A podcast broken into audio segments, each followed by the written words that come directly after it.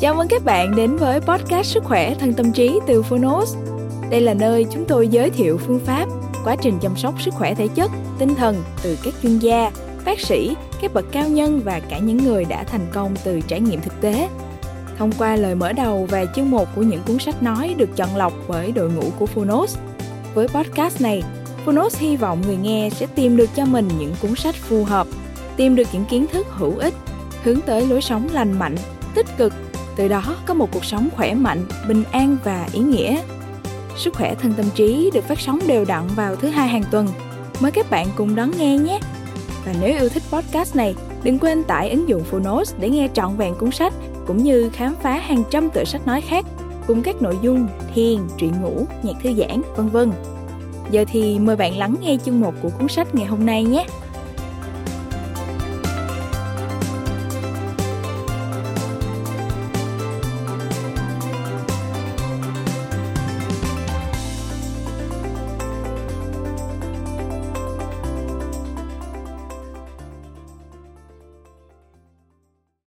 Bạn đang nghe từ Phonos. Liệu pháp tâm hồn Chữa lành bằng trị liệu biểu tượng nâng cao. Tác giả Patricia D'Angeli. Người dịch Thạc sĩ Nguyễn Vân Anh. Độc quyền tại Phonos.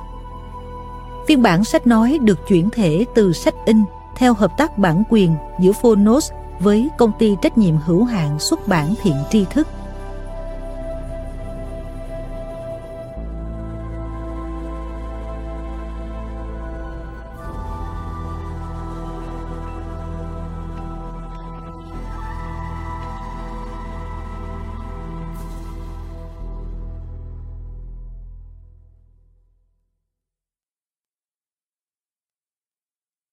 Cảnh báo Nội dung của cuốn sách này dựa trên kiến thức và kinh nghiệm của tác giả. Nó được thiết kế cho mục đích giáo dục. Trước khi thực hành bất kỳ kỹ thuật nào trong cuốn sách này, hãy tham khảo ý kiến chuyên gia y tế, chuyên gia chăm sóc sức khỏe hoặc nhà tâm lý để được tư vấn.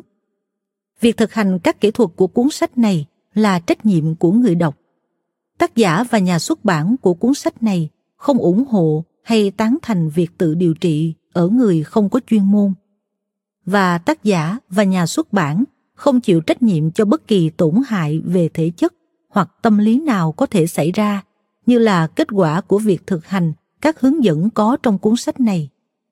Những người không có kiến thức và không đủ tiêu chí quan tâm đến các phương pháp điều trị được đề cập đến trong cuốn sách này, nên tham khảo ý kiến của một nhà thực hành chuyên nghiệp có trình độ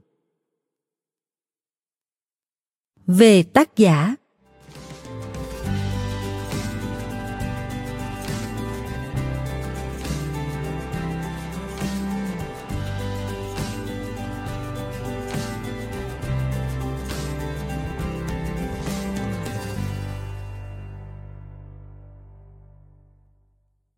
Patricia D'Angeli là một nhà trị liệu chuyên nghiên cứu về các mối quan hệ với bản thân, với người khác và về sự hòa hợp đôi lứa.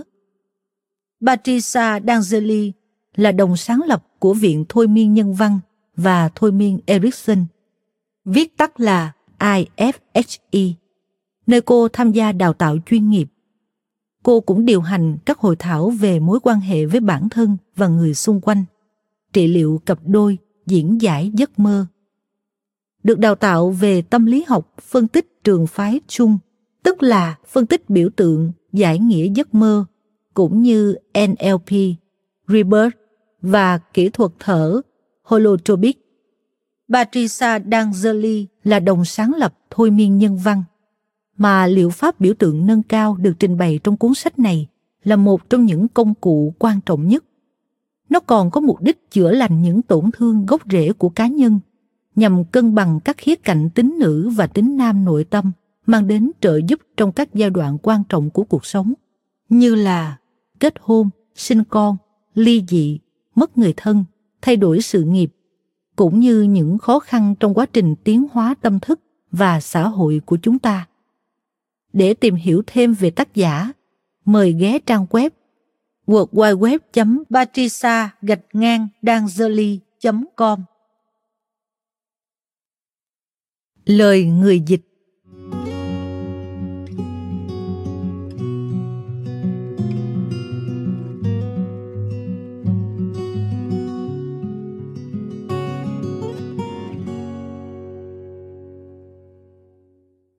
Cảm ơn các bạn đã lựa chọn cuốn sách này.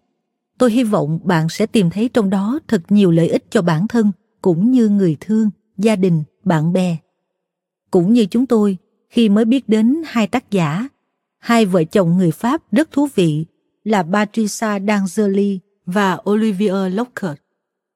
Tôi ấn tượng với hình ảnh hai vợ chồng chung lưng đấu cực phát triển một phương pháp trị liệu tâm lý hiệu quả cân bằng giữa sức mạnh nam tính và nữ tính, hòa thuận âm và dương. Cứ dần dần mở rộng lý thuyết của mình cho những ai quan tâm, như Kiến Tha Lô cũng đầy tổ, và hiện nay sách của họ đã có mặt trên 60 quốc gia. Hữu xạ tự nhiên hương, họ xây dựng tên tuổi của mình theo cách thật giản dị, không phô trương, không kỹ thuật marketing màu mè, mà tự nhiên như đất trời, thuận theo quy luật của thời thế và lịch sử. Bạn có như tôi thấy hình ảnh đó thật nhiều cảm hứng không? Đây là một cuốn sách sẽ cho bạn biết về chính bạn, về tâm hồn sâu thẳm của bạn và nhiều khía cạnh của nó. Nhà thông thái hay đứa trẻ nội tâm, tính nam và tính nữ. Bản thân là người đến với ngành tâm lý sau khi đã trải qua lĩnh vực khác như là thương mại, tài chính. Sau khi dịch và thực hành cuốn sách này, tôi đã hiểu hơn về chính mình rất nhiều. Tổn thương nào đã khiến tôi chọn con đường mình đã đi? Tôi đã bị kẻ chỉ trích nội tâm ảnh hưởng biết bao lâu trước khi dám kết nối với đứa trẻ nội tâm và bứt phá đi tìm con đường mới. Tôi đã sống với tổn thương của tính nữ nội tâm như thế nào? Có bao nhiêu người phụ nữ và đàn ông Việt Nam đang chịu tổn thương của tính nam và tính nữ nội tâm giống như tôi và giống như những người phương Tây được minh họa trong cuốn sách này. Khi vừa đọc vừa dịch cuốn sách này, tôi dường như đã trải qua một loạt những vỡ òa, như thể những vết thương sâu bị đánh thức và rồi được chuyển hóa, đúng như lời miêu tả của trị liệu biểu tượng nâng cao. Làm trị liệu là giúp một người khỏe hơn nhưng không nhất thiết phải sửa đổi hoặc thay đổi những gì là thực chất con người họ. Tâm lý trị liệu là giúp một người chữa lành vết thương bằng cách cho phép họ thay đổi những gì còn chưa khỏe trong con người họ ở sâu thẳm bên trong. Giống như vô thức, nàng công chúa đang say ngủ trong tòa lâu đài giữa rừng sâu, đang chờ đợi một vị hoàng tử, ánh sáng của ý thức, đến, đánh thức và mang đến tình yêu, nhằm giúp nàng bừng tỉnh khỏi đêm tối và màn sương của những lời nguyền trăm năm. Cuốn sách này sẽ giúp bạn khám phá một phương pháp trị liệu cho tâm hồn bằng cách du hành trong một thế giới của biểu tượng và thơ ca, của những mối tương quan đầy tinh tế, hiểu được về vô thức với những huyền thoại đã đúc tạc nên nó và các nguyên mẫu đang biểu trưng cho nó. Từ đó, sự chuyển hóa đầy phép màu sẽ đến với bạn. Nhiều độc giả Việt Nam có thể thấy hơi xa lạ với vài khái niệm và phân tích nghiêng về thần thoại Hy Lạp, về phân tâm học giữa Chung và Freud, cũng như e dè với khái niệm thôi miên. Bản thân tôi cũng đã từng như vậy. Một quá khứ đã từng bị bủa vây bởi thật nhiều ngôn ngữ của vô thức, với thần tiên, ma quỷ, được thừa hưởng bởi các tôn giáo và nghi thức bản địa đã khiến tôi tìm kiếm những cách cắt nghĩa mang tính lý trí và logic hơn để bù đắp. Không những thế, tôi đã trải qua vài năm làm việc trong lĩnh vực phân tích tài chính vô cùng lý trí và giàu tính nam. Như một người thân chủ được minh họa trong cuốn sách này, trước khi nhận ra rằng bên trong mình có một tính nữ đang bị tổn thương và đang chối bỏ những sức mạnh và nguồn lực của chính nó. Ngôn ngữ trực giác, mơ mộng và đầy chất thơ. Chỉ đến khi đã sinh sống ngoài Việt Nam cũng như tìm hiểu và khám phá nhiều tài liệu của cả Tây lẫn ta. Tôi và hẳn là nhiều bạn mới thấy ở bên trong bản thân luôn chứa đựng một sự minh triết, không phân biệt giới tính, văn hóa, quốc gia. Do đó, các bạn khi nghe sách sẽ thấy có những sự tương đồng giữa các khái niệm như tính nam, tính nữ trong trường phái phân tích tâm lý của Trung với sức mạnh âm, dương trong lão giáo, như toàn thức và Chúa, hay ông trời, đấng tạo tác, tự nhiên. Những mô tả khúc chiết trong cuốn sách này đã mang đến cho trực giác Á Đông của tôi nguồn ánh sáng mới từ những phân tích thừa hưởng từ nhiều ngành tâm lý học, phân tâm học, thần thoại và biểu tượng học, kèm với óc phân tích và ghi chép có tính hệ thống của Tây Phương. Tôi đã được trợ giúp rất nhiều trong việc hiểu bản thân cũng như giúp đỡ các thân chủ của mình và tôi hy vọng nó cũng sẽ giúp ích nhiều cho bạn đọc. Một khi đã hiểu rằng tâm lý bản thân đang bị chi phối bởi những sức mạnh nào từ vô thức, từ lịch sử gia đình, địa phương, quốc gia và toàn bộ loài người, cũng như những nguồn lực dồi dào nào từ toàn thức, tự ngã hay cái tôi lý tưởng. Những khái niệm được nghiên cứu kỹ lưỡng và được định nghĩa bởi óc tư duy phương Tây. Chúng ta sẽ cảm thấy con đường sự sống trở nên thật mở rộng, thanh thang và bình an do biết hòa quyện giữa tri thức và kinh nghiệm của cổ nhân với các nghiên cứu hiện đại, phổ quát, có tính ứng dụng cao. Không những thế, còn được hưởng lợi từ sự giao thoa giữa nhiều nền văn hóa.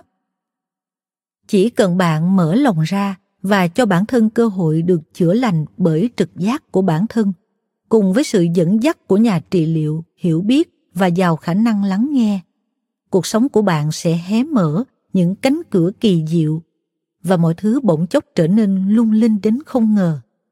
Hiện nay tôi đã là thạc sĩ tâm lý phát triển trẻ em và thanh thiếu niên, với nhiều kiến thức về tâm lý của cả người lớn và trẻ nhỏ. Nhưng khi nói về phương pháp trị liệu, bản thân tôi đã mất một thời gian tìm hiểu và trải nghiệm, cho đến khi tìm thấy phương pháp của hai vợ chồng nhà tâm lý Locker, nhờ sự giới thiệu của chị Vũ Phi Yên. Chị Yên là bác sĩ, nhà di truyền học và nhà tâm lý, người đầu tiên giới thiệu kỹ thuật thôi miên nhân văn đến với độc giả Việt Nam thông qua bộ tiểu thuyết những người tạo ra hiện thực của tác giả Olivier Lockhart. Cảm thấy tò mò và bị thu hút bởi các phương pháp được trình bày trong bộ tiểu thuyết.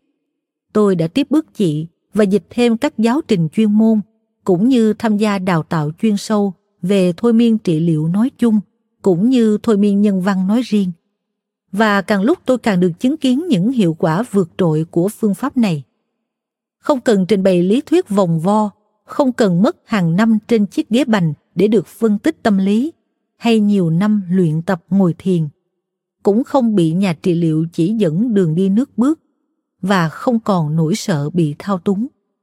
Thôi miên nhân văn được trợ giúp bởi trị liệu biểu tượng, đảm bảo sao cho thân chủ được làm việc lên bản thân một cách hoàn toàn có ý thức, nhờ những nguồn lực sẵn có trong vô thức của chính người đó, và còn từ bầu toàn thức, nơi khai sinh ra vạn vật nữa. Do người đó đã biết dương anten để tiếp cận nguồn tài nguyên vô hạn kia. Khi thấy thân chủ hạnh phúc trở về nhà sau một khoảng thời gian không quá dài và thấy con người mình đã chạm vào được mỏ vàng của biết bao tiềm năng chưa được khám phá, tôi cảm thấy một niềm vui tuyệt diệu. Hiện nay, tiến sĩ bác sĩ Vũ Phi Yên và tôi là hai người Việt Nam đầu tiên được đào tạo và cấp chứng chỉ hành nghề thôi miên nhân văn do Viện Pháp về thôi miên nhân văn và thôi miên kiểu Erickson cung cấp. Do vậy, nếu bạn đã là một nhà trị liệu tâm lý, hy vọng cuốn sách này sẽ hỗ trợ cho công việc của bạn với thân chủ của mình. Còn nếu như bạn đọc cuốn sách để hiểu hơn về bản thân và tự chữa lành, vậy khi có những thắc mắc cần giải đáp về thôi miên nhân văn và trị liệu biểu tượng, bạn có thể liên hệ với chúng tôi qua địa chỉ được đính kèm trên ứng dụng. Một lần nữa, chúng tôi gửi đến bạn lời cảm ơn vì đã chọn cuốn sách. Chúc mừng bạn đã biết đến một công cụ đầy quyền năng và hẹn gặp lại bạn qua những nội dung tâm tình, chia sẻ trải nghiệm thành nhân. Dịch giả, thạc sĩ Nguyễn Vân Anh tôi so sánh cuộc đời một con người với vẻ đẹp đáng sợ của một cái cây cảnh hay một cây thông cổ thụ trên các rạn san hô bên bờ biển đã bị gió uốn cong theo thời gian. Ta tán thưởng vẻ đẹp vào giai đoạn mùa thu của cuộc đời nó. Nhưng nó đã phải hy sinh điều gì để có thể vươn lên và phát triển như thế?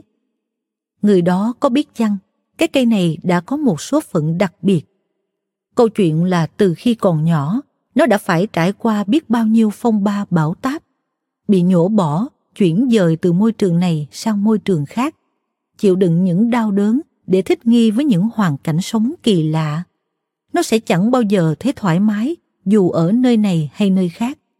Thế nên nó cứ tìm kiếm mãi, ráo riết, không biết mệt mỏi, cái sự hợp nhất nguyên thủy mà nó đã đánh mất.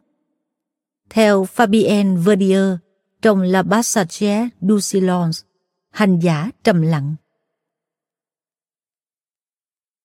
Lời nói đầu.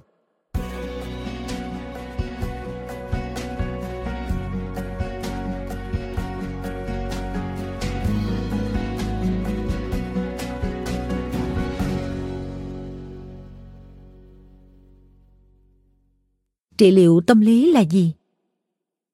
Theo nghĩa đen, trị liệu tâm lý là liệu pháp cho tâm hồn. Vì vậy, để thực hành tâm lý trị liệu, bạn phải hiểu được cái tinh thần sâu sắc đã thổi cho con người sự sống. Vô thức. Không phải trên lý thuyết, mà là trong thực tế. Bởi vì trên hành trình đồng hành cùng người đang đau khổ, bạn sẽ không phô trương kiến thức của bản thân. Ta cần mang đến cho họ một sự trợ giúp cụ thể. Vô thức của chúng ta đã được rèn giũa không chỉ qua các mối quan hệ gia đình ta có, mà còn cả xã hội. Thông qua cộng đồng kiến tạo nên quốc gia và cả thời đại của chúng ta vì vậy điều quan trọng là phải có những kiến thức tối thiểu về cội nguồn của nhân loại, hiểu biết về những huyền thoại, truyền thuyết lâu đời nhất và đã được truyền thụ đến đời chúng ta. Và cuối cùng, bất cứ kiến thức nào cũng chỉ được xác minh bằng hành động, bằng quá trình thực thi mà nó cho phép ta. Người thực hành trị liệu tâm lý cần biết rõ về các cấu trúc can thiệp tốt có khả năng tác động đến người mà anh ta giúp đỡ có khả năng đi vào những tầng lớp sâu thẳm và tinh tế nhất của vô thức chính mình. Vốn cũng phức tạp và đầy tính biểu tượng như người kia vậy. Và nếu có thể hãy sử dụng các kỹ thuật đơn giản thích ứng với mọi tình huống và mọi cách hiểu. Và chúng cần có khả năng trợ giúp được càng nhiều người càng tốt. Kiến thức về vô thức, về thần thoại và biểu tượng sẽ trợ giúp cho các thao tác trị liệu và việc thực hành các cấu trúc trị liệu cần đơn giản và có khả năng thích nghi cao. Ba điểm cốt yếu này phải là nền tảng của bất kỳ phương pháp trị liệu tâm lý nào. Theo nghĩa này, cuốn sách của Patricia D'Angeli xứng đáng với tiêu đề Liệu pháp cho tâm hồn chữa lành bằng trị liệu biểu tượng nâng cao bởi vì trong những nội dung tiếp theo bạn sẽ khám phá tất cả những gì hữu ích và cần biết nhất theo ba nguyên tắc cơ bản nói trên. Trong hơn 25 năm hành nghề trị liệu, tôi đã nghiên cứu nhiều cách tiếp cận được cho là có khả năng giúp hỗ trợ thân chủ tốt hơn. Thật không may, rất ít trong số chúng phù hợp cho việc thực hành lên người thật. Có rất nhiều lý thuyết. Vâng, và ý tưởng đôi khi nghe còn rất hay ho và lời văn thì trác tuyệt nhưng cuối cùng lại chẳng vận dụng được là bao đó là điều khiến tôi chuyển sang thôi miên trường phái Erickson và thôi miên mới. Mặc dù hiểu biết về vô thức mà chúng tôi đem lại chỉ rất cơ bản, cả hai vẫn mang lại các công cụ hiệu quả, có thể kiểm chứng được, giúp thỏa mãn công việc hàng ngày của bất kỳ nhà trị liệu nào đó là làm sao cho thân chủ rời phòng khám với trạng thái ổn hơn một chút. Nói thêm, thôi miên trường phái Erickson do bác sĩ Milton Erickson phát triển cũng là một hình thức thôi miên phân ly ý thức, vô thức của bệnh nhân, giống với nguyên lý của thôi miên cổ điển.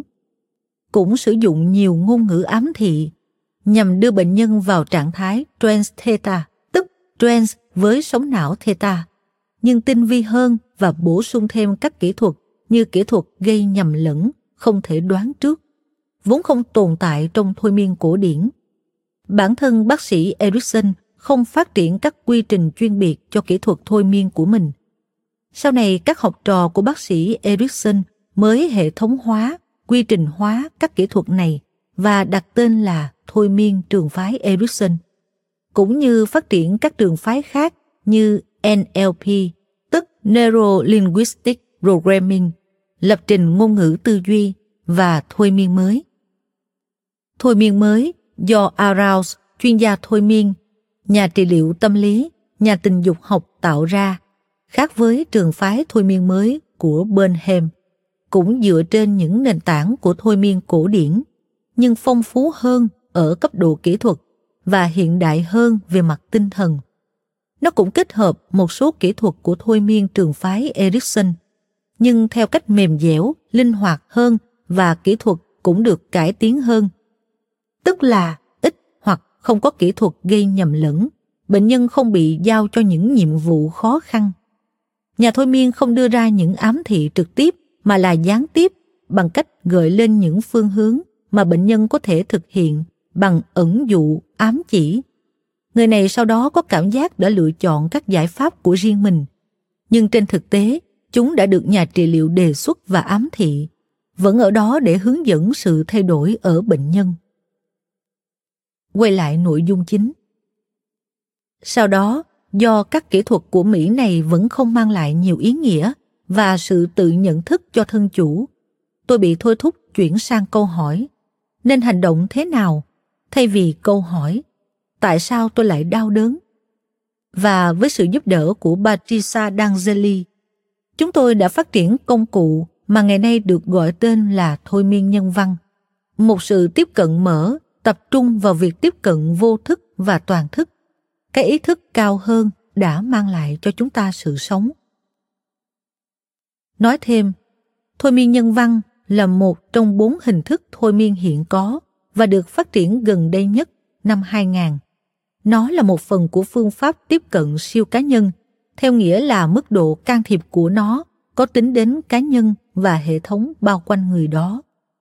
Thôi miên nhân văn có điểm đặc biệt khác với các loại thôi miên còn lại là không mang tính phân ly giữa ý thức và vô thức mà đưa thân chủ tiếp cận với phần ý thức cao hơn, toàn thức để chữa lành vô thức mà không làm cho người đó mất ý thức về những gì đang xảy ra xung quanh.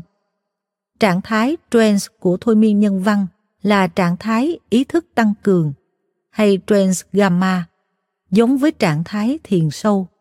Sự khác biệt của thôi miên nhân văn nằm ở cả kỹ thuật, đảo ngược so với các hình thức thôi miên còn lại, khiến người nghe trở nên ý thức hơn thay vì rơi vào trạng thái trance theta như ngủ gà lẫn các nguyên tắc, ý tưởng và giả định hướng dẫn cho các can thiệp trị liệu.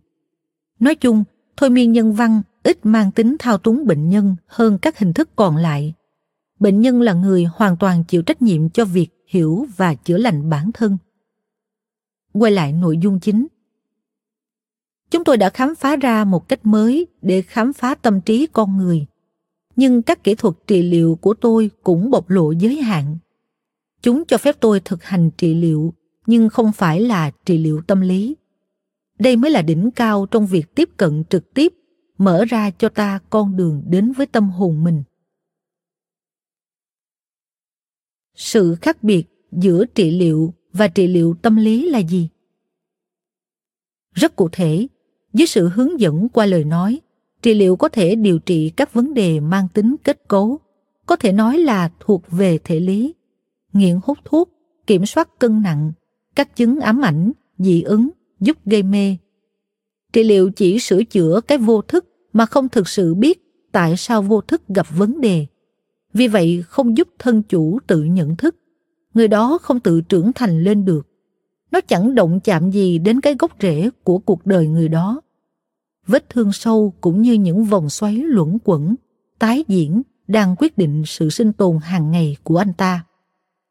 Do đó, Milton Erickson giải thích rằng việc một vấn đề tâm lý tái phát lặp đi lặp lại trong cuộc sống của bệnh nhân là điều khá bình thường. Vì cảm lạnh có thể quay trở lại mỗi mùa đông khi hệ miễn dịch trở nên yếu ớt. Nói như vậy thì vấn đề sẽ có vẻ hợp lý và dễ được chấp nhận.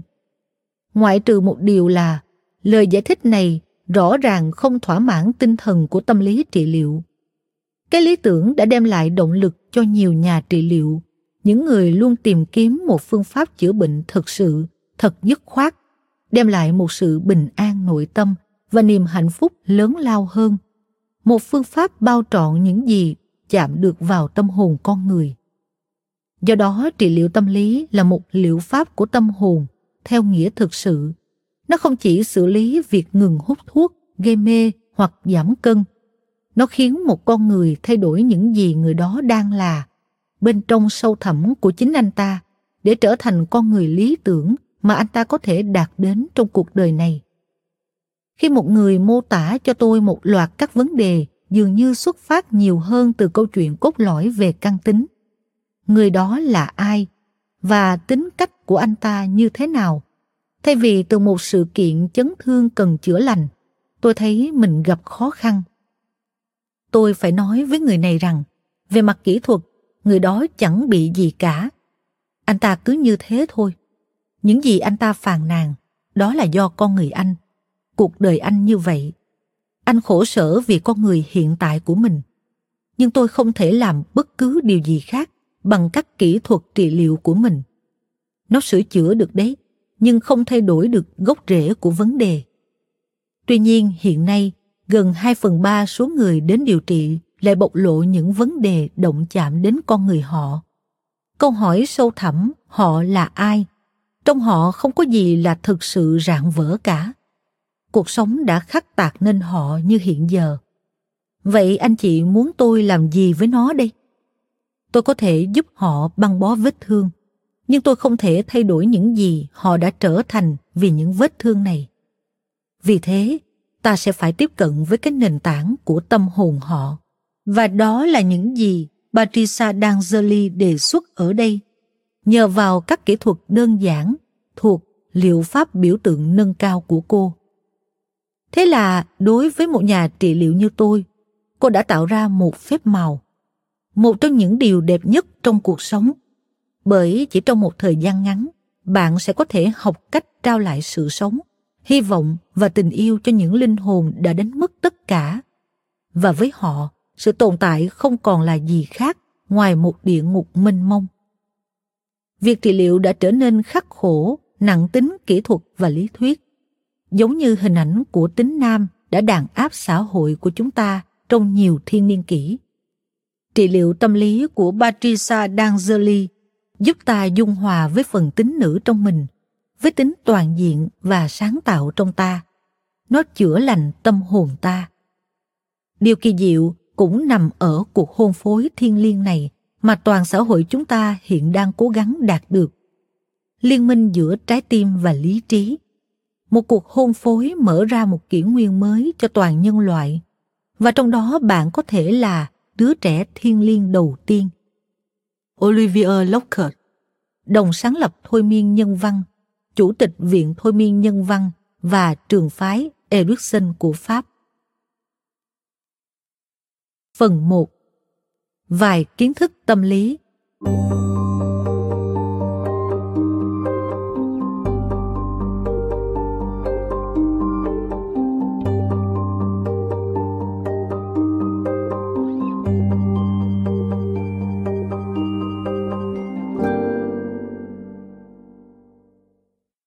Trong mỗi tiếng khóc kinh hoàng của một đứa trẻ, tôi nghe tiếng xích sắt do tinh thần hung đúc nên. William Blake Xin làm ơn, hãy giúp đời tôi dễ chịu hơn một chút. Tôi không thể chịu đựng được nữa rồi. Đó là lời than khóc của trái tim, lời than khóc của tâm hồn. Tiếng kêu khóc của đứa trẻ trong chúng ta hướng về thế giới và hỏi nó tại sao sự sống lại tồn tại nếu đó chỉ là đau khổ? Tại sao tôi lại được sinh ra? Đó là tiếng kêu khóc tôi nghe thấy mỗi ngày từ miệng của những người tôi đồng hành trong trị liệu tâm lý nhưng cũng từ miệng của nhiều người mà tôi gặp theo ý nguyện của cuộc đời này. Lời than khóc mà chính tôi cũng thốt lên trước khi hiểu được những gì đang xảy ra trong sâu thẳm tâm hồn mình. Xin làm ơn, hãy giúp đời tôi dễ chịu hơn một chút. Tôi không thể chịu đựng được nữa rồi. Câu này rõ ràng đã tóm tắt rất nhiều điều. Tuy thế, nó thuộc về một bức tranh lớn hơn. Vấn đề chính, cái cốt lõi của vấn đề vẫn là ở đó. Cuộc đời của tôi đang tệ hại. Tuy nhiên, khi ta nhìn vào cuộc sống của những người đàn ông và phụ nữ này, ngoại trừ những trường hợp cực đoan, chúng vẫn được coi là cuộc đời bình thường. Bệnh nhân nào cũng có một nơi để sống, một cái gì đó để ăn. Nhiều người còn có một công việc, được trả lương và một gia đình. Đây là những người đã đi học từ khi còn nhỏ. Nhiều người thậm chí còn có trình độ học vấn rất cao. Tuy nhiên lời cầu cứu này nghe như thể nó đến từ sâu thẳm tâm hồn của những người đã đánh mất ý nghĩa cuộc đời mình. Họ không hiểu mình sống vì cái gì nữa. Khi tôi hỏi họ, anh chị có biết cơn đau khổ này đến từ đâu không? Tôi thường không nhận được câu trả lời. Trong khả năng tốt nhất, thì những người này dẫn lại cho tôi những gì họ có thể hiểu được trong một số sách trị liệu liên quan đến triệu chứng mà họ đã tham khảo trước khi quyết định tìm kiếm sự giúp đỡ, hoặc những gì tự họ hiểu được sau chuyến thăm khám gần nhất với nhà tâm lý chẳng cần đến cả một quá trình nghiên cứu và hỏi chuyện lâu dài với những người này. Ta hiểu ngay rằng đau đớn mà họ đang gánh chịu xuất phát từ một phần của chính họ, nhưng họ chưa hề hay biết vô thức của họ. Và đó là lý do tại sao họ không biết cơn đau đến từ đâu. Cũng chính vì lý do này mà họ thất bại trong việc thay đổi mọi thứ. Thật vậy, làm sao thay đổi những gì chúng ta không biết? Cái không được ý thức đến vô thức trước khi nói về các phát đồ trị liệu và chăm sóc, một điều rất quan trọng tôi phải làm là giải thích những điều cơ bản. Thứ nhất, vô thức là gì? Thứ hai, vô thức vận hành như thế nào? Thứ ba, vô thức có tác động lên cuộc đời chúng ta như thế nào? Và đặc biệt, thứ nhất, liệu ta có thể dễ dàng hành động để thay đổi mọi thứ không? Thứ hai, và làm thế nào? Và sau đó, ta sẽ khám phá rằng vô thức cá nhân của ta chủ yếu được xây dựng dựa trên những thứ đến với ta từ những người khác, từ xã hội chúng ta và thời đại chúng ta đang sống. Ký ức của nhân loại lưu giữ dấu vết lịch sử của nó trong những truyền thuyết và thần thoại, và những câu chuyện này tiếp tục ảnh hưởng đến chúng ta hàng ngày. Do đó, chúng tôi sẽ nói rất nhiều về những nguyên mẫu, tức archetype này. Chúng là gì? Chúng được hình thành và ảnh hưởng đến chúng ta như thế nào nói thêm nguyên mẫu archetype là khái niệm do bác sĩ tâm thần Carl Gustav Jung đề xuất là một khuynh hướng bẩm sinh hình thành và biến đổi bản ngã, ý thức cá nhân. Nó là một xu hướng tự nhiên nhằm định hình sự vật hơn là một tập hợp các nội dung được kế thừa như hình ảnh, ý tưởng, khái niệm. Đó là một ma trận ảnh hưởng đến suy nghĩ và niềm tin của con người trên các cấp độ đạo đức, luân lý, tôn giáo và văn hóa. Chung nói về nguyên mẫu, còn gọi là hình ảnh nguyên thủy giống như các mẫu hành vi của các nhà sinh vật học, các mẫu hành vi bẩm sinh. Nói tóm lại, nguyên mẫu là những khuynh hướng bẩm sinh định hình nên hành vi của con người. Quay lại nội dung chính. Đây là những nguyên mẫu mang tính cơ bản nhất như các khía cạnh tính nữ và tính nam của chúng ta, cho đến tính cá nhân và đặc trưng nhất như đứa trẻ nội tâm, cái đang mang những tổn thương của chúng ta. Câu hỏi ở đây sẽ là học cách nhận ra những tổn thương trong tâm hồn chúng ta để hiểu rõ hơn về cách ta chăm sóc và điều trị chúng. Tất cả những thứ này không đến từ hư vô. Lịch sử lâu đời nhất của chúng ta cho ta biết các cơ chế của tinh thần các khía cạnh và vết thương của nó và cách điều trị chúng. Tôi sẽ cho bạn một ví dụ thông qua một câu chuyện nổi tiếng. Sau đó bạn sẽ hiểu cách thức đọc vị những biểu tượng của tâm trí bạn, bao gồm cả những giấc mơ của bạn và cách sử dụng chúng. Chương 1 câu hỏi chính yếu. Tôi là ai?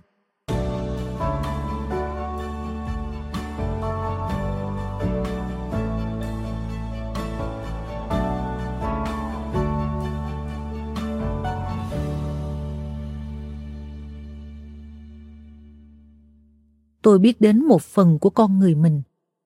Tôi nhìn thấy nó mỗi ngày trong gương. Tôi có một ý tưởng về việc tôi là ai bởi tôi nhớ câu chuyện của mình. Ít nhất là có nhiều yếu tố của nó vẫn còn lưu lại trong trí nhớ của tôi.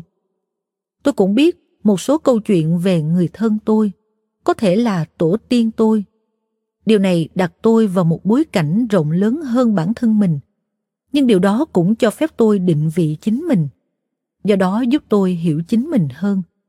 Ví dụ, tôi biết là mình thừa hưởng một số đặc điểm từ cha, mẹ hoặc ông bà mình. Tôi tìm thấy cái thuộc về mình bằng cách quan sát những điểm chung về mặt di truyền hoặc tính cách của người thân tôi. Và điều đó trấn an tôi. Tôi ở đúng vị trí của mình. Tôi được công nhận là một phần của gia đình, của một cộng đồng. Vì vậy, tôi tồn tại.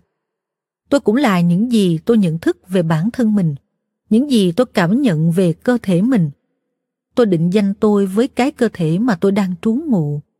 Tôi có thể nói về bản thân mình như sau tôi là đàn ông hoặc là phụ nữ, tôi nhỏ bé hay cao lớn, tôi gầy hay béo. Tất cả điều này dĩ nhiên có liên quan đến những người khác xung quanh tôi. Tôi nhỏ bé so với một nhóm người khác cao lớn hơn tôi và những người mà tôi có thể gọi là những người lớn. Nếu mọi người có cùng kích thước với tôi, tôi sẽ bình thường. Do đó tôi tự định nghĩa bản thân trong tương quan với một quy chuẩn được xác định bởi nhóm người xung quanh tôi. Vì vậy bây giờ tôi có thể suy luận là không có định nghĩa tự thân về bản thân tôi. Chính những người khác xung quanh tôi mới là những người định nghĩa tôi. Nhỏ, to, mập hay bình thường. Tuy nhiên, tôi chấp nhận định nghĩa của họ bởi vì việc chấp nhận các giá trị chung khiến tôi trở thành người được chấp nhận vào nhóm. Nhờ đó tôi được nhóm bảo vệ. Tôi sống còn, tôi tồn tại. Và như vậy, toàn bộ bản dạng của tôi cho câu hỏi tôi là ai tôi có thể trả lời tôi là những gì tôi nhìn nhận về bản thân mình bằng suy nghĩ và các giác quan của tôi như là nhìn, cảm thấy, chạm, ngửi, nghe và tôi cũng là những gì tôi nghĩ về nhóm người mà tôi sống cùng, vì tôi chấp nhận bản dạng này để ở lại trong nhóm và tồn tại hầu hết đàn ông và phụ nữ định nghĩa mình là như vậy do đó ta có thể suy luận rằng bản dạng của họ là bản dạng kép. Đầu tiên là những gì họ nghĩ về bản thân họ và sau đó là những gì người khác nghĩ về họ. Bằng cách từ bỏ và rút lui, vì quá mệt mỏi khi liên tục mâu thuẫn với nhóm người thân của chúng ta. Ta thường không còn nghĩ về bản thân mình theo cách mà những người khác nghĩ về ta nữa. Đó là nơi vấn đề bắt đầu.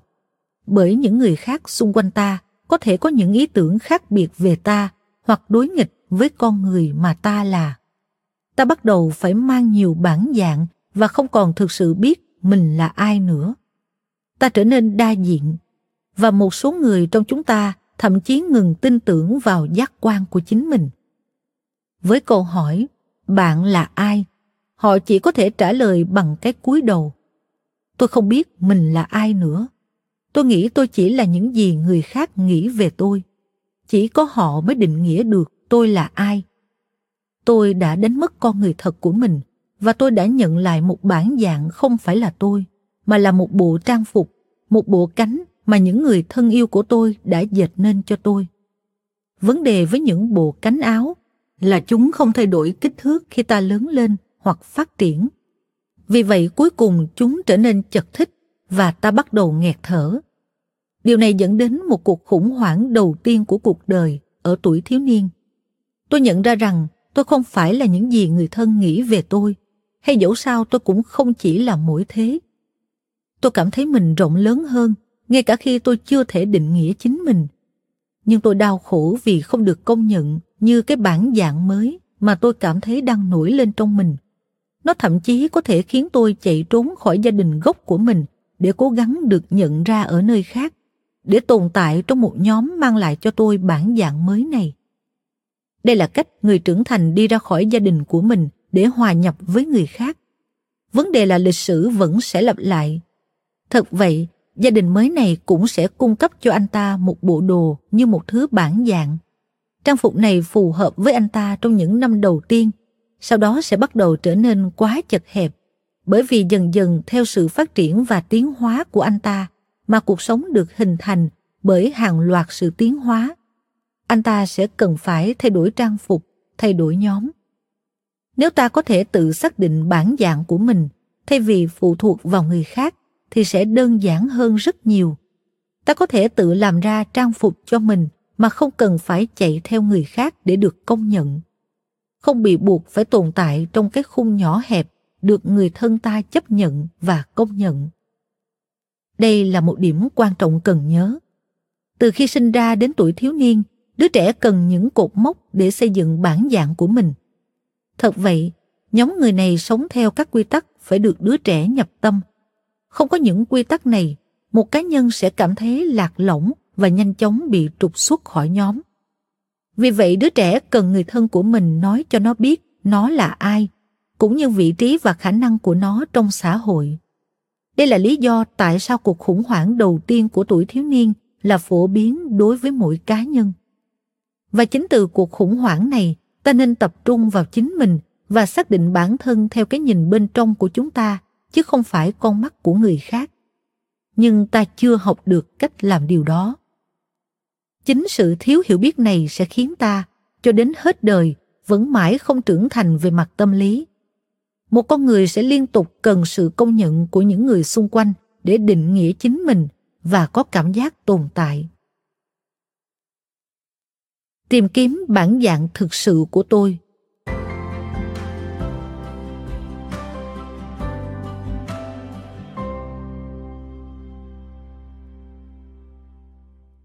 Bản dạng của tôi bao gồm tổng thể những gì tôi là, bẩm sinh, và tổng thể những gì tôi đã học được, những gì có được.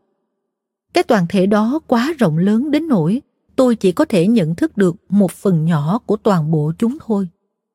Vì lý do này, ta có thể sử dụng hai thuật ngữ khác nhằm xác định toàn bộ bản dạng của chúng ta.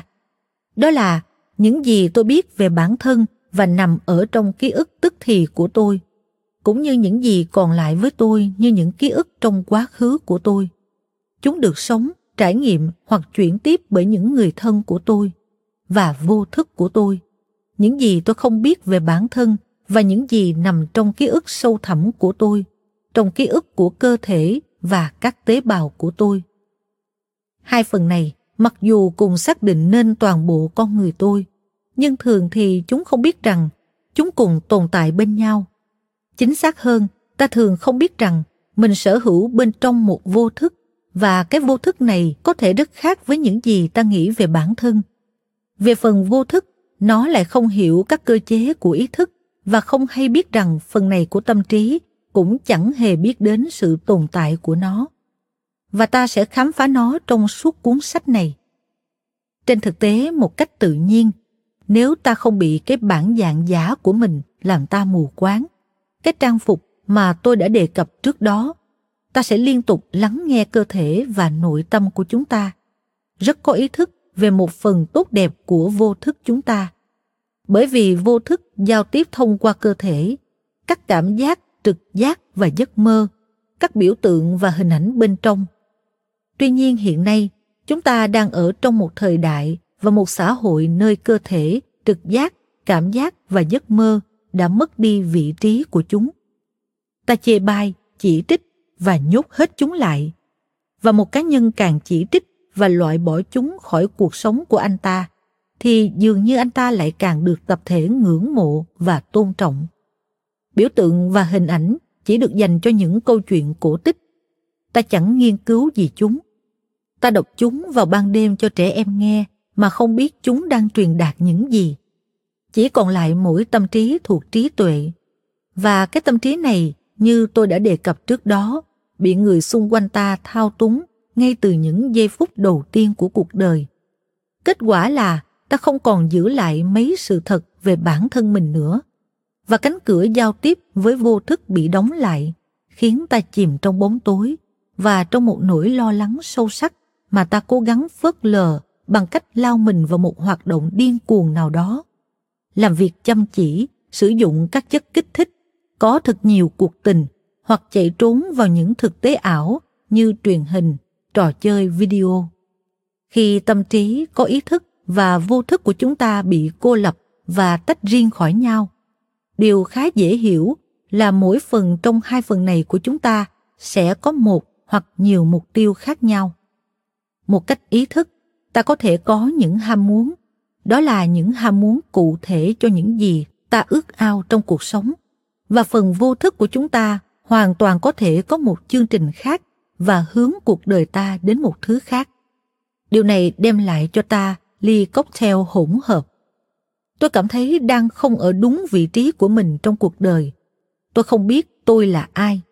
Chẳng có giấc mơ nào của tôi trở thành sự thật được cả. Hoặc, tôi không biết phải làm gì với đời mình nữa tôi chẳng ham muốn bất cứ thứ gì.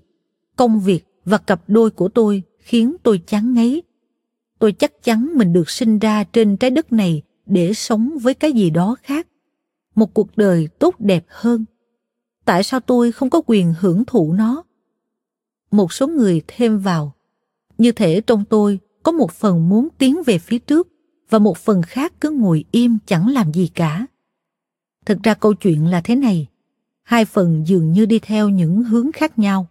Ý thức đi hướng này và vô thức lại rẽ hướng kia.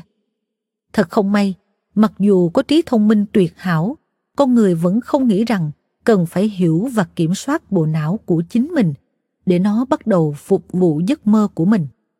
Vì vậy, trong những tình huống mà những ham muốn vô thức và ý thức khác biệt hoặc đối lập với nhau, thì những ham muốn của vô thức thường được ưu tiên thỏa mãn trong cuộc sống.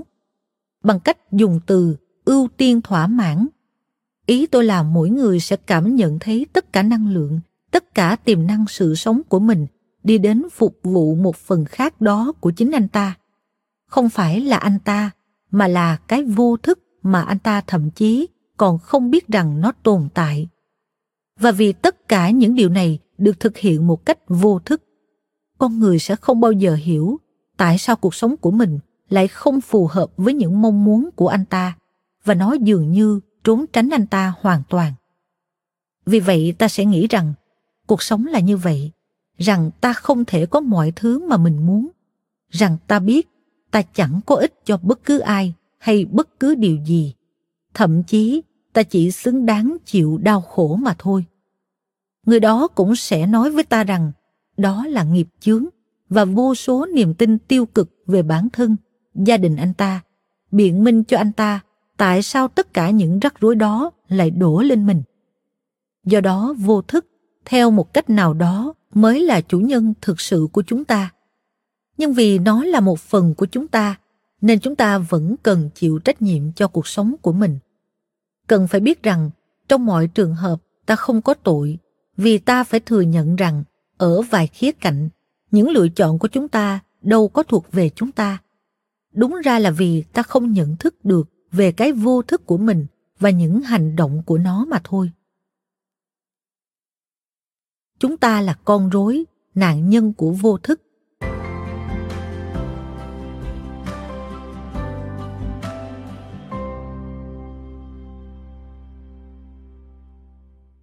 Để hiểu làm sao vô thức có thể mạnh mẽ như vậy trước tiên hãy làm quen với nó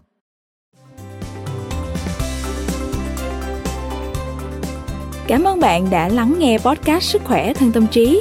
Podcast này được sản xuất bởi Phonos, ứng dụng sách nói có bản quyền và âm thanh số dành cho người Việt.